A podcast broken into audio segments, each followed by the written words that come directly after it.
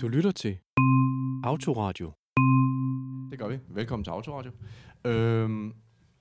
Ja, vi har lidt larm udenfor, fordi det er sindssygt varmt i studiet. Så vi har åbnet vindue, og min lyder anderledes, fordi vi har en defekt mikrofon. Men ellers går det godt. Velkommen til Alexander Milne. Hej. Christian Gunnarsen. Hallo. Sara Kirkegaard. Hej. Silke Ane Svarre. Goddag, goddag. Og vi sidder her og spiser fødselsdagskage. Fordi... Ja. Det er Autoradios fødselsdag for andet år. Hip, hip, hurra. Yes. I går var det 2 år siden det første afsnit af Autoradio det udkom. Det skal selvfølgelig fejres, så vi sidder med jordbærterte og kakaomælk og æblemost plus kaffe i koppen. Dem er også, der drikker kaffe. Nå, men altså, det synes jeg i hvert fald var en I love it. Sådan over den brede kamp, eller en fælles generel I love it. Men jeg ved ikke, om der er nogen, der har lyst til sådan, at byde ind med noget i den glædelige genre. Der var et dyt udenfor. Jeg kan godt starte, hvis der... Yes, værsgo. Jamen, jeg kan fortælle, at i går, der var jeg nede og hente min brudekjole hos skrædderen.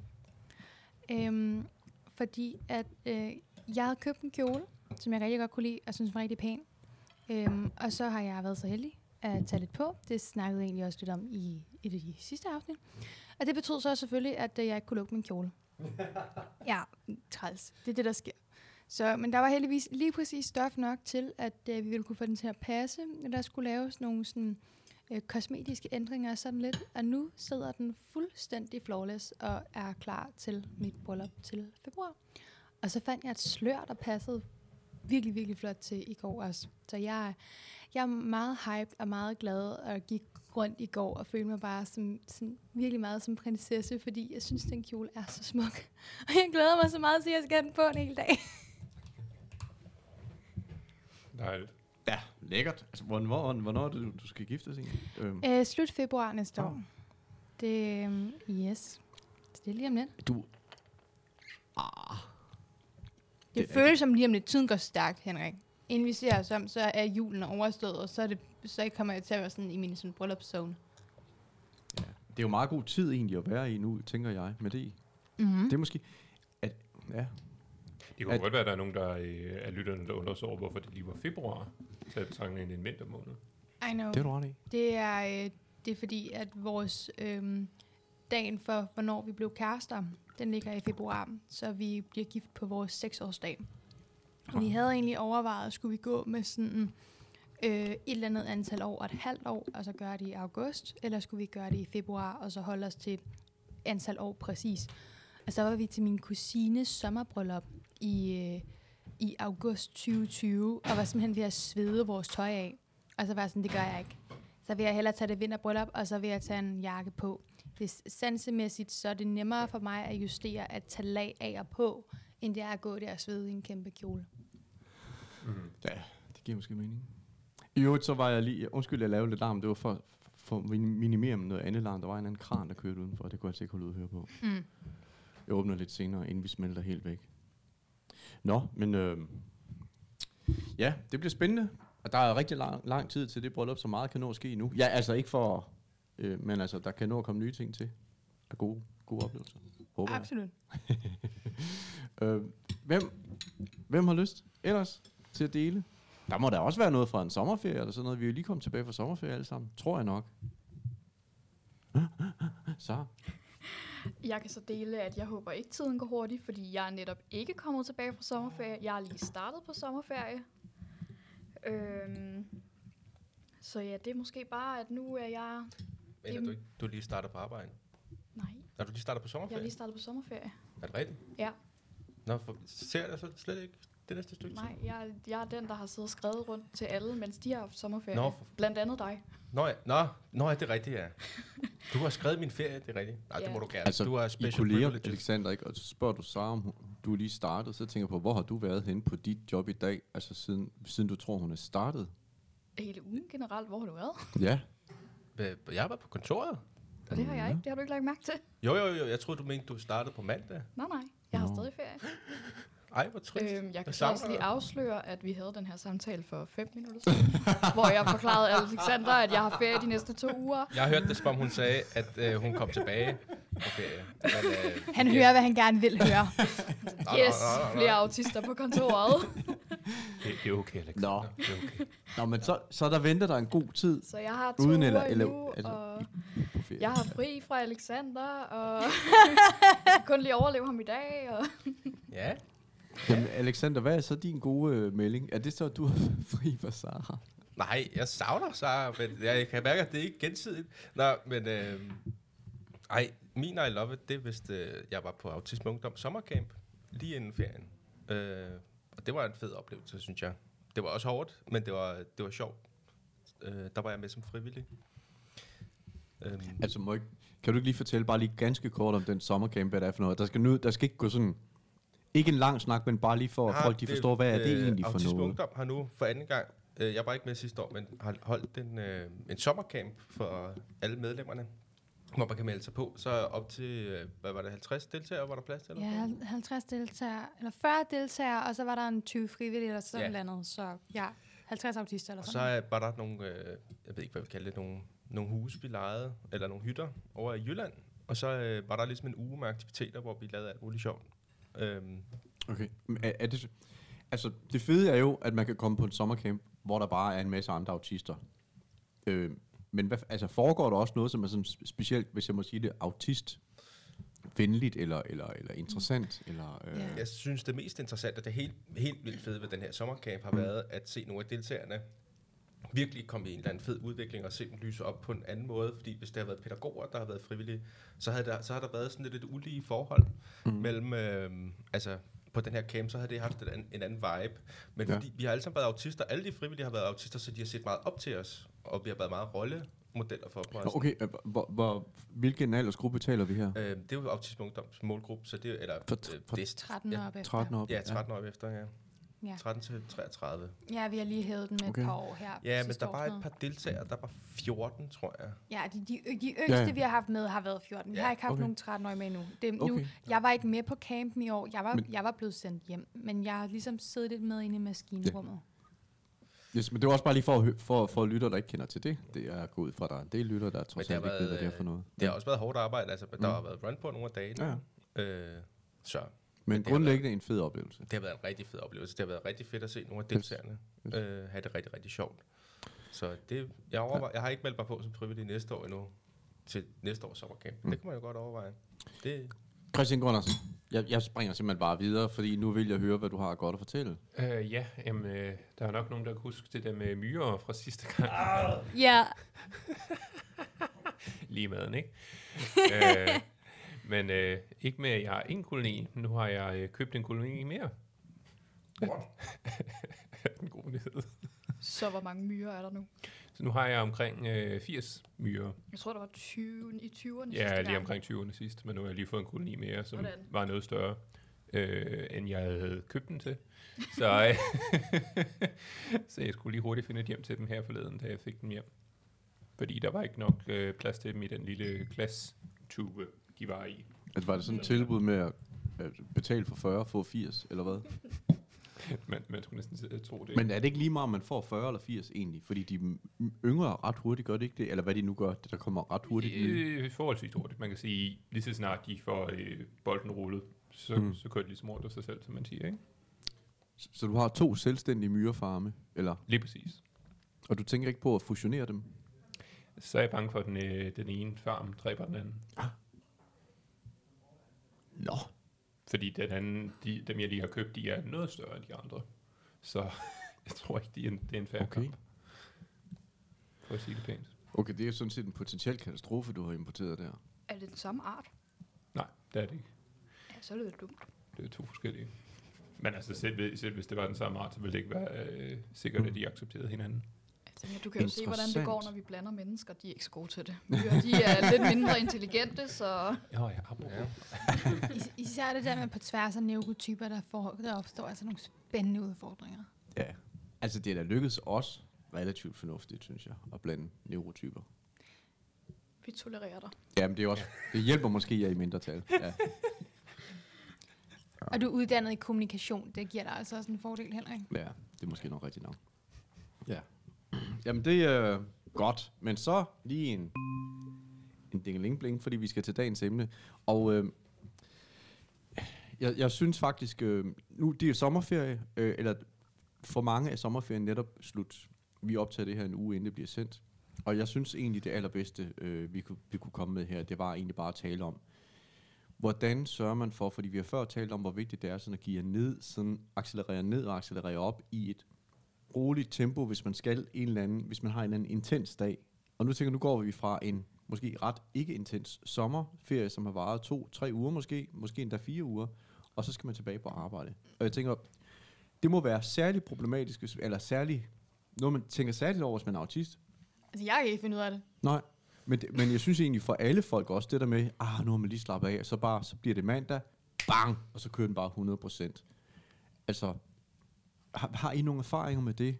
Altså, Christian, du fortalte lige før, hvor vi lige hentede en kop kaffe sammen, at du havde haft 2 10-timers vagter. Det tænker jeg, altså, nu ved jeg ikke, hvor tæt det var på din sommerferie, men altså hvordan har du det sådan med at gå fra 0 til 100, altså fra en sommerferie, så til arbejde? Altså som regel, den måde, jeg godt kan lide at gøre det på, det er at sige, den første uges ferie, der har jeg sådan set ikke de store planer. Der finder jeg ligesom roen til at falde ned.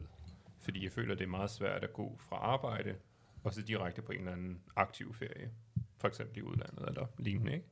Så jeg føler, at den bedste måde at gøre det på, det er lige at tage sig roen i en uges tid, for eksempel. Inden man så tager afsted på en ferie i en uge eller 2, for eksempel. Det synes jeg i hvert fald. Men så når du kommer tilbage, hvad gør du så? Fordi altså, du kan vel ikke sige til din arbejdsgiver, kan jeg ikke lige starte med 2 uger, hvor jeg lige har det halve af det. Det må jeg lige tage stille og roligt. Ja. Altså, fungerer det fint for dig? Altså, de fleste gange vil jeg nok sige, det er den der træthed mentalt, som rammer mig i høj grad i starten, når man lige kommer tilbage, i hvert fald den første uge. Det synes jeg, det er især hårdt. Fordi man lige skal finde den der rytme igen, ikke? Og det er sjovt, fordi det er jo ofte der, når folk de kommer fra ferie, at vi forventer af hinanden, at nu er vi udhvilet og kan bare gå til den. Er det ikke rigtigt? Og vi forventer det egentlig også af os selv. Jo. Men Silke, du sidder også og brænder med noget. Jamen, altså, jeg tror, jeg kan komme med eksempler på, hvad man ikke skal gøre. For jeg har præsteret i år at gøre alt det, man ikke skulle gøre. Og det startede egentlig allerede med, at lige omkring starten af min ferie, eller det, der skulle have været min ferie, der opstod der nogle ting i organisationen, der gjorde, at jeg ikke kunne have sådan en hel ferie alligevel. Så det tog lige en uges tid at få sådan afviklet de ting og få styr på det, sådan så jeg faktisk kunne holde sådan ferie mentalt også.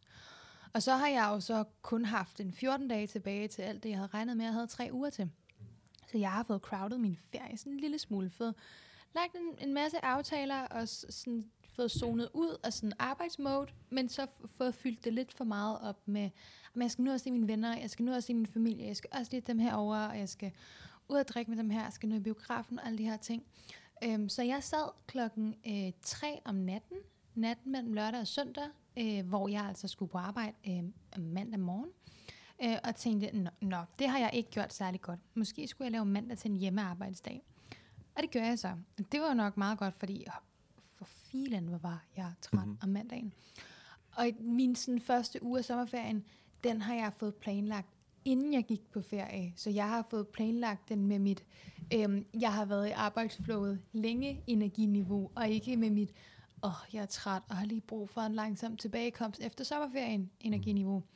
Så jeg har bare præsteret for mas mig selv fuldstændig den her uge, og onsdag aften, der tog jeg simpelthen nødt til at tage en træve, fordi jeg var ved at få en migræne. Lagde mig til at sove, og endte med at sove 12 timer i streg. Fordi at jeg havde... Altså, jeg er bare nødt til at spørge, Silke. Altså, du har givet rigtig mange råd ud i den her podcast i nu 2 år, ikke? Ja. Og så alligevel så sidder du og fortæller, at du bare har begået en helt åbenlys bummert. Ja. med vidt åbne øjne. Ja, det er ikke så godt. Jamen, hvordan, altså, er det... Jeg sagde også til dig før ferien, at du skulle slappe af. Ja, men jeg havde jo... Ja, det er svært. Men det siger jo lidt om... Altså, det er jo sådan, voksenlivet er, ikke? Jeg tror, det var sidste eller forrige afsnit, der havde vi noget om Tines livet, og det der med at blive voksen. Det her, det er jo voksenlivet, ikke? Du møder en virkelighed, som du ikke rigtig kan afvæve nogle gange. det er også altså, det der, hvor det bliver svært for mig, det er, at jeg har rigtig svært ved tid. Min tidsblindhed, den gik ind og sådan, skabte problemer for mig, for jeg havde svært ved at forholde mig til. Hele min tidsfornemmelse var fuldstændig disrupted i min ferie, for jeg havde ikke min Google-kalenderkasser og mine aftaler at forholde mig til. Så det føltes som om alt tiden flød sammen, og lige pludselig så var ferien bare væk, og så skulle jeg tilbage i det gamle mindset, og det var bare totalt. Var det virkelig et spørgsmål om, at du... Nå, nu slukker lyset ind. Det går nok. Nå, var det virkelig et spørgsmål om, at du glemte at planlægge i din ferie? Ja. At det var noget, du tænkte, det hører arbejdslivet til. Nu slapper jeg bare af. Jeg tænkte, nu slapper jeg bare af, og så gør jeg, hvad jeg har lyst til, når jeg har lyst til det. Og når folk så siger, hey, vil du med i byen? Hey, skal vi ud og have nogle drinks? Hey, kan du hente mig, efter jeg har været i byen? Hey, har du tid til, at vi kommer forbi? Så var bare sådan, ja, det er fint, det kan vi jo godt. Jeg har jo ferie, jeg har ikke nogen planer. Og Sara, der havde du lige noget at komme ind med. Og her er, hvad du skal gøre som autist i ferien, fordi jeg har planlagt. Fordi min ferie, som godt nok lige har startet, jeg har lært efter rigtig mange år, at den skal planlægges. For hvis den ikke bliver planlagt, så bruger jeg hele ferien på nedsmeltninger, og ugen efter ferien på nedsmeltninger. Så jeg har for lang tid siden begyndt at planlægge min ferie, og jeg bruger netop min Google-kalender i ferien, fordi den hænger ikke sammen med min arbejdskalender.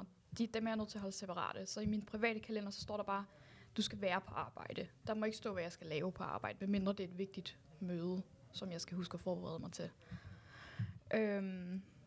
Så det handler om at holde rutinerne. Du vælger tidspunkter, du står op. Du sørger for, at du spiser det morgenmad, du skal spise. Du spiser aftensmad til den rigtige tid. Du spiser frokost til den rigtige tid. Du tager din medicin på det rigtige tidspunkt. Og så passer det simpelthen sådan med i min kalender, at der er før frokost, og der er efter frokost. Så kan jeg lave en aktivitet før frokost, en aktivitet efter frokost, eller en aktivitet hele dagen. Og det er ferien, vi taler om her, ikke? Stadigvæk. Det er ferien. Ja. Så jeg kan stå op om morgenen, og så har jeg min lille ekstra hjerne, som er et program på min computer, hvor jeg skriver mine noter. Og der står mine to-do-lister, så kan jeg gå ind og sige, hvad skal vi lave i dag? Og så kan jeg trække over, jeg skal lave det her, vi skal ud og købe nogle ting i byen i dag, godt. Så har jeg på et kaos-tidspunkt fået alle mine tanker ud og skrevet, jeg skal huske det. Så kan jeg sige, nu køber jeg det i dag.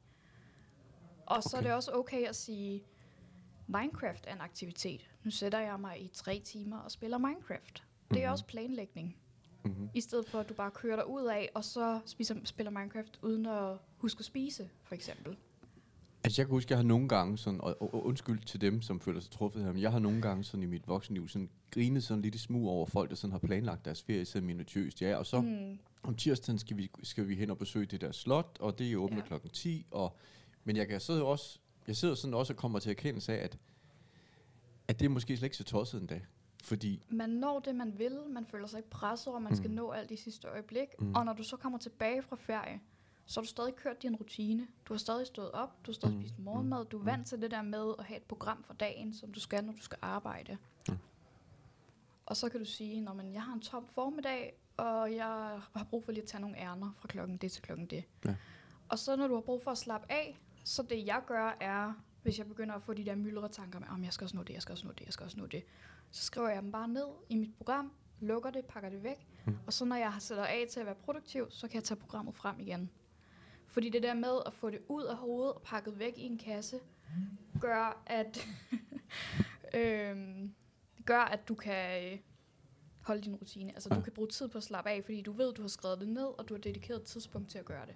Sara, hun kunne godt lave sådan... Altså, Christian, han kunne lave et rejseselskab. Sara kunne egentlig godt lave sådan et time manager-selskab. Faktisk. Der er noget at bygge på der, synes jeg. Jeg elsker time management. Jeg kan høre, at jeg lige skal snakke med Sara her næste gang, jeg skal holde ferie. Altså, vi har klaret den første uge uden nogen nedsmeltninger endnu. Fedt. Jamen, Alexander. Ja, hvordan min ferie? Ja, nej, men jeg tænker, har du nogen sådan udfordringer eller altså, løsninger på, hvordan du kommer til? Men jeg har jo lige så meget popcornhjerne som Silke, så jeg planlægger jo ikke skid. Så jeg ender også bare med at have en ferie, hvor jeg bare sidder og gamer og laver ingenting. Og så spiser man ikke. Men det kan også være fedt, jo. Det er nemlig super fedt. Ja. Jeg er helt veluvillig. Jeg synes, det har været dejligt. Men også, det har en ulempe, fordi jeg vil gerne planlægge nogle ting. Jeg har ikke gået i biografen en eneste gang. Jeg har ikke fået set den nye Barbie og den nye Oppenheimer. Det er virkelig jeg skal se Barbie i morgen, så det er meget fedt. Mm-hmm. Men sådan, jeg føler virkelig, at jeg har lavet for lidt af sådan nogle ting, jeg godt gad. Hvor jeg skulle have planlagt det lang tid i forvejen. Ja, sådan stress over det, du kan nåede. Ja, fordi ellers så stresser jeg over ting, hvis jeg ikke har planlagt det. Jeg gad for eksempel godt, jeg ved ikke, man kunne måske tage en tur til Tyskland eller noget, se et kampvognsmuseum, eller hvad ved jeg. Det gad jeg jo godt, men jeg kan ikke planlægge sådan noget dagen inden. Jeg skal planlægge det flere måneder i forvejen, og det skulle jeg have gjort. Men det har jeg svært ved. Rigtig svært ved. Ferie, så tager vi lige et møde inde på kontoret også, tre og planlægge ferien. Altså, jeg synes... Ja. Ja, det er meget sjovt. Endnu en gang, så er vi fire meget forskellige profiler. Ja, men jeg synes... I burde fusionere. Jeg gad virkelig godt rejse et sted hen, for eksempel, men ikke særlig lang tid. Og så bare opleve nogle ting. Jeg gad for eksempel virkelig godt se Hobbitland i New Zealand, ikke? Men det kan man ikke bare gøre på en weekend. Så man er nødt til at være der en hel uge, fordi man kan tage 20 timer og flyve derhen, ikke? Så skal man ligesom være der lidt længere. Ja. Og man skal også lige vende sig til jetlag og sådan noget. Altså, der er meget... Så det er sådan en drøm, der ikke rigtig bliver til noget. Ja. Det har jeg tit. Og det er sådan noget også gerne. Ja, men det er sådan noget, jeg skal planlægge. Mm. Og det bliver, altså, det er bare så dårligt. Så det er tit, så sniger sådan en ferie så sådan op på mig. Og så er jeg sådan, så sidder jeg bare og slapper af, i stedet for herhjemme. Når jeg egentlig godt gad have været et eller andet sted henne. Måske. Ja.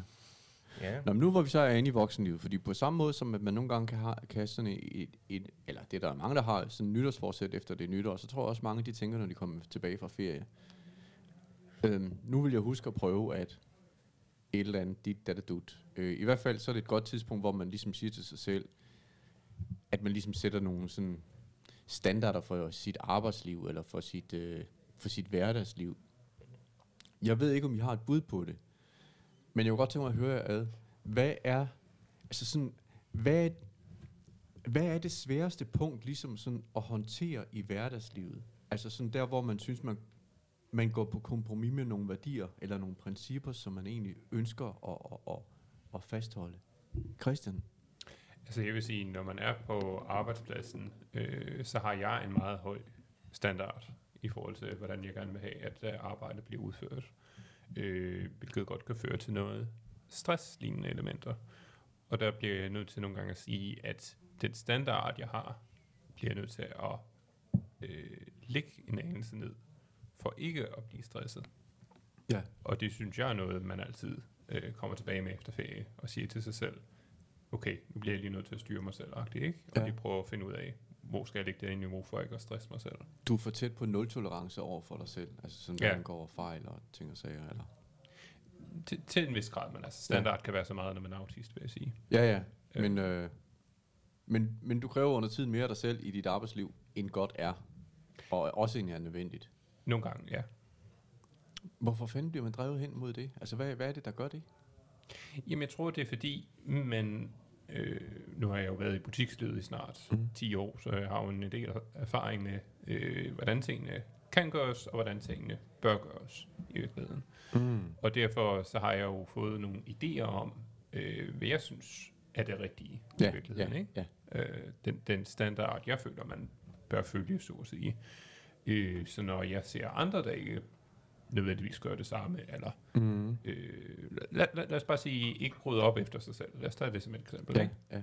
Så er det sådan noget, der godt kan hæve mit stressniveau lidt, fordi så tænker jeg, nu skal jeg til at rydde op for for eksempel. Ja, godt eksempel. Ja. Silke, hvad har du?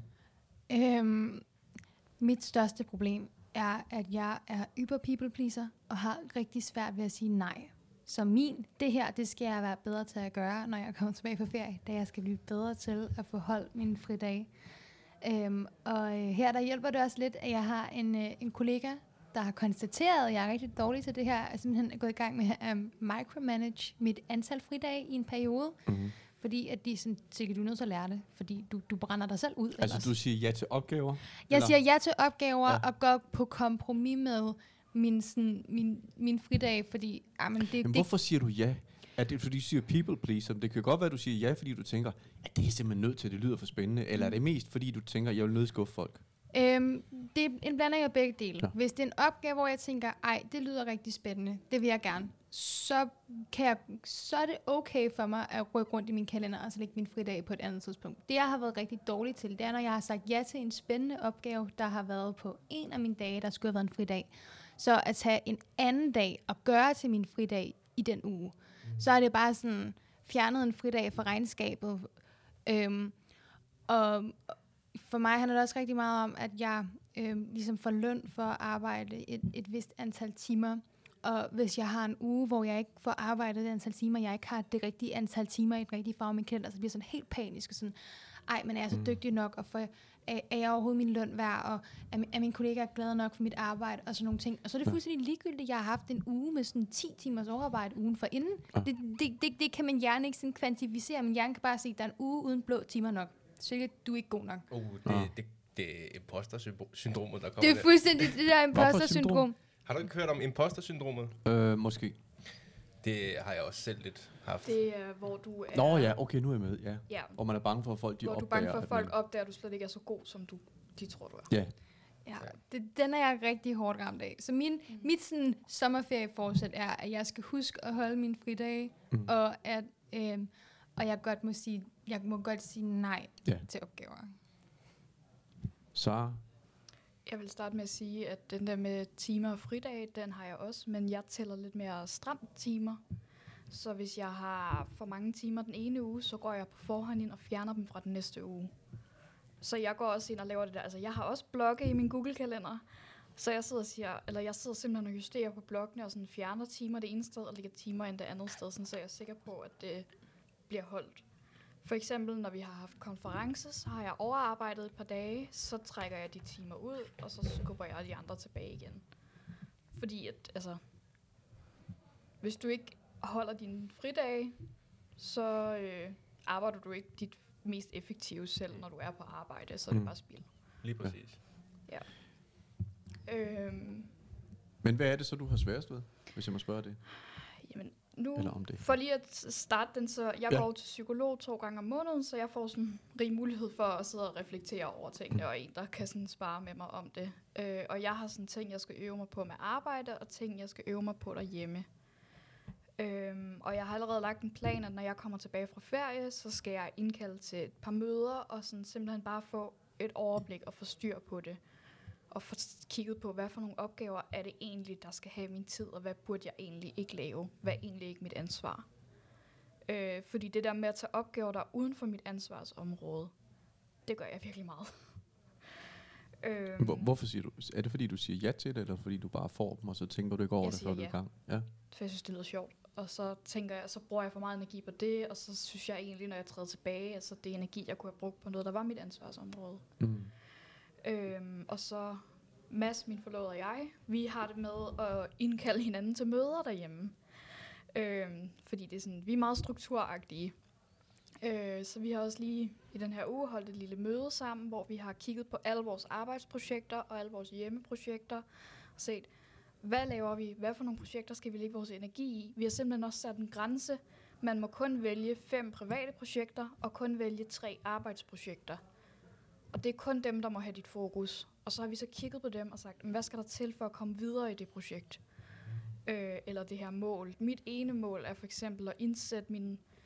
Jeg havde en rutine, der hedder one a day, som betyder 1 om dagen, hvor at jeg siger, at hver dag, så skal jeg bare lave 1 ting fra min to-do-liste. Så man ikke kommer med den der dårlige samvittighed med, at jeg har ikke fået lavet noget, og jeg skal også lave det, og så er det bare 1 ting om dagen, det er nok.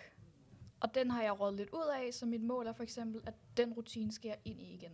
Og det er en af mine 5 projekter, og jeg må ikke vælge mere end de 5, fordi så stresser jeg mig selv, og så får jeg ikke lavet nogen af dem. Altså, Alexander, den der, jeg synes, meget analytiske og sådan, sådan overskuelighedsorienterede tilgang, som Sara har. Ja, det havde jeg haft rigtig gavn af. Det er lige noget for dig. Ja. Men du skulle spørge, Sara er 1 million gange mere professionel end mig. Altså, jeg tuller bare rundt, du. Du er lige så kaos, som jeg er. Jamen, du er også mere professionel end mig. Fordi jeg har lært at gemme kaoset. Men hvis du er lidt lige så kaos som Sara, eller som Silke, i forhold til sådan, ligesom, hvad du kaster dig ud i. Ja. Men det er ikke det samme problem for dig. lyder det som, eller hvad? Eller hvad? Altså, har du noget udfordring? I just live with the consequences, man. Jeg ved det ikke. Jeg tror bare, jeg har også savnet lidt arbejde, mens jeg var på ferie, tror jeg. Mm. Jeg har kedet mig lidt. Ja. Så, det er sådan så der er ikke noget sådan i dit arbejdsliv, hvor du tænker, det her, det skulle, der skal jeg lige passe på, for der plejer jeg ligesom at... Nå, jo, selvfølgelig. Der er det er mere, fordi jeg bliver sur. Det er fordi, jeg bliver træt af nogle andre, der er inkompetente her og der. Ikke i sekretariatet, hvor vi arbejder, men sådan generelt bare udenfor. Jeg kan afsløre, at du havde da også lidt meget på tallerkenen, inden du gik på ferie. Ja, det havde jeg. Så jeg var ved at... du tager også for mange opgaver. Ja, selvfølgelig. Jeg var ved at brænde helt sammen der. Ja. Så det var rigtig godt, jeg fik ferie. Men, Så du har, jeg kan høre, du har måske den der... det har I måske alle sammen det der, men det, der trænger mest igennem det, du siger, det er, at du har sådan set et relativt højt aktivitetsniveau, og kan indimellem frustrere sig over, at andre ikke har det samme høje aktivitetsniveau, den samme dedikation på opgaven. Jeg tror, det er fordi, det der er med det, det at jeg føler lidt nogle gange, at når man nogle af de arbejdsopgaver, jeg har, altså det er selvfølgelig, jeg kan nogle gange have lidt følelsen af, at man bygger et sandslot, og så kommer tidvandet bare ind, og så skal man, så smuldrer det hele bare, og så skal man lave et nyt sandslot, ikke? Det er meget sådan arbejde, jeg tit. Altså, jamen, hvad er tidvand? Hvem skaber det? Eller? Jamen, det... Er det andre, det er, så? Eller? Alle mulige mennesker. Jeg nævner ingen navne. Nej, men alle mulige mennesker, som siger, at det skal være på en anden måde, eller det... Ja, eller prøver at sabotere det på den ene eller den anden vis, eller der er mange stopklodser, og sådan, det kan bare gøre mig virkelig vred, fordi så jeg er også autist på det punkt, så jeg kan ikke skifte spor, jeg har sat mig for, jeg vil gerne gennemføre det her. Og nu er der bare 5 roadblocks, og så smadrer jeg bare lige igennem dem, og så skal det nok lykkes, ikke? Så det kan, jeg kan have sådan en, der skal bare blive færdig, ikke? Så, men det er også fordi, nogle af de jeg er i gang med at skrive en bog forresten, ikke? Den er jo, det er jo rigtig dejligt, fordi der er ikke nogen roadblocks. Jeg kan skrive i den bog, hvad jeg har lyst til. Eller der er nogle rammer for dem der skal have bogen. Men sådan, jeg har sådan frie rammer til at skrive den. Men der er nogle af de andre arbejdsopgaver, eller de projekter, jeg gerne vil have realiseret, der er der nogle meget mere snævre rammer, og det kan irritere mig til uendelighed, og så kan jeg sætte mig fast i sådan et eller andet og køre i ring, ikke? Det er sådan lidt det, der skete før sommerferien, hvor jeg også bare, og det er jo fordi, jeg er også træls. Men det har været rigtig godt at komme væk fra det, og skulle tænke på noget andet, og sådan give slip. Efter 3 uger, så glemmer man ting. Altså, det gør jeg i hvert fald. Så det har været rigtig godt at komme tilbage, og så har man ligesom kunne se på nogle af de der ting med sådan friske øjne. Og så har jeg godt kunne skifte spor, ikke? Og været sådan, okay, fint nok, så gør vi det på den her måde i stedet for, ikke? Så, ja. Okay. Nå, men så kom vi jo hele vejen rundt. Det var egentlig sådan 4... Altså, jeg synes bare, det er sjovt. Det er jo 4 ret forskellige sådan... Hvad skal man sige? Udfordringsprofiler i forhold til arbejdslivet. Som jeg tror, at mange kan genkende. Og løsningen fra dem er jo først og fremmest at erkende problemet. Ja. Og det lyder sådan set som om, at I er alle sammen ret gode til at sådan sætte fingre på, hvad er det? Fordi alle har jo en udfordring på deres arbejde, i deres arbejdsliv, eller flere. Det hører jo med. Men hvis man ikke ser dem, så er det svært at bebrejde dem. Ja, det ved jeg. Nu gik det sådan lidt psykologisk. Undskyld, det var slet ikke meningen. Jeg sidder bare og bliver fascineret af jeres fortælling. Ja, jeg synes også, det kan være hårdt nogle gange, det der med, at sådan, man har en masse idéer. Sara og jeg har en masse fede idéer, vi gerne vil lave, men vi er jo også tidspresset, vi har ikke altid de ressourcerne til at gennemføre det, og sådan, så bliver tidsplanen også skubbet, og sådan, og vi vil gerne lave nogle pjæser sammen, og sådan. Det glæder jeg mig rigtig meget til. Men det er bare, altså, der er andre ting, der kommer på tallerkenen lige pludselig, så er man nødt til at skifte fokus. Så, og jeg kan også mærke sådan nogle gange, man kan føle lidt, at man skuffer en kollega, fordi man er sådan, det kan jeg virkelig godt lave det her projekt, men jeg har bare ikke tid. Sådan noget gør man så, ikke? Fordi også nogle af de her ting påvirker en del mennesker sådan længere nede, ikke? Jo. Fordi der er nogen, der bliver rigtig stor gavn af nogle af de her pjæser, vi vil lave. Og så måske de vente endnu længere. Ja, der er mange ting, der venter, og sådan, de her, de mangler det her frem, og de her, de mangler det her frem. Men det kunne være en stopklods, det kunne være et godt eksempel til det. Sådan, så skal vi lave en pjæse, ikke? Og så kommer der, så er der selvfølgelig sådan en... Så kan vi jo sige, at vi vil gerne have de her 3 pjæser. Så kommer der lige nogen og sådan, I skal lige huske, der er også den her gruppe og den her gruppe, der skal have en pjæse. Og så har vi lige det er vores største stopklods med den. Det er netop det, altså, fordi så er der 20 pjæser i stedet for 3. Ja. Jeg vil tillade mig at afrunde den her snak med at citere en tidligere chef, som sagde, summen af opgaver er konstant. Altså han mente, når man var færdig med noget, så var der altid noget andet, man kunne gå i gang med. Og pointen med det var at sige til sig selv, du når det, du når i dag, og det er det. Ja. Ja, men lige sådan noget med sådan en pjæse, ikke? Det er jo netop noget, sådan, man kan lave en færdig. Altså, vi har ikke engang lavet en enkelt. Det er jo det, der er træls, ikke? Fordi vi kan ikke engang starte på det. Jamen, jeg kan høre, Alexander, jeg kan høre, du er allerede i gang med at stresse over det jo. Det duer ikke. Sara, hun er på ferie lige nu. Ja. Du kan ikke gøre noget, fordi det er mig, der har den lige, hvor jeg er på ferie. Det er rigtigt. Ja. Så men den, tak, det er befriende at tænke på, faktisk. Ikke mere snak om det. Nej, det skulle så, men man kunne godt mærke på mig, jeg blev lidt af det. Vi kører lige helt ned, vi tager lige en klokke. Og så minder jeg om, at man kan skrive til hejsnabelagautoradio.nu, hvis man gerne vil have os til at diskutere et eller andet emne, eller komme med nogle råd. Altså hejsnabelagautoradio.nu. Ved I hvad? Det er det, vi når ind for den her omgang. Jeg vil gerne sige tak til Silke Ane Svarre. Selv tak. Sara Kirkegaard. Tak. Alexander Milne. Mange tak, fordi I gad lytte. Christian Gunnarsen. Tak for denne gang. Og tak også fra mig, Henrik Kravlund. Du har lyttet til Autoradio.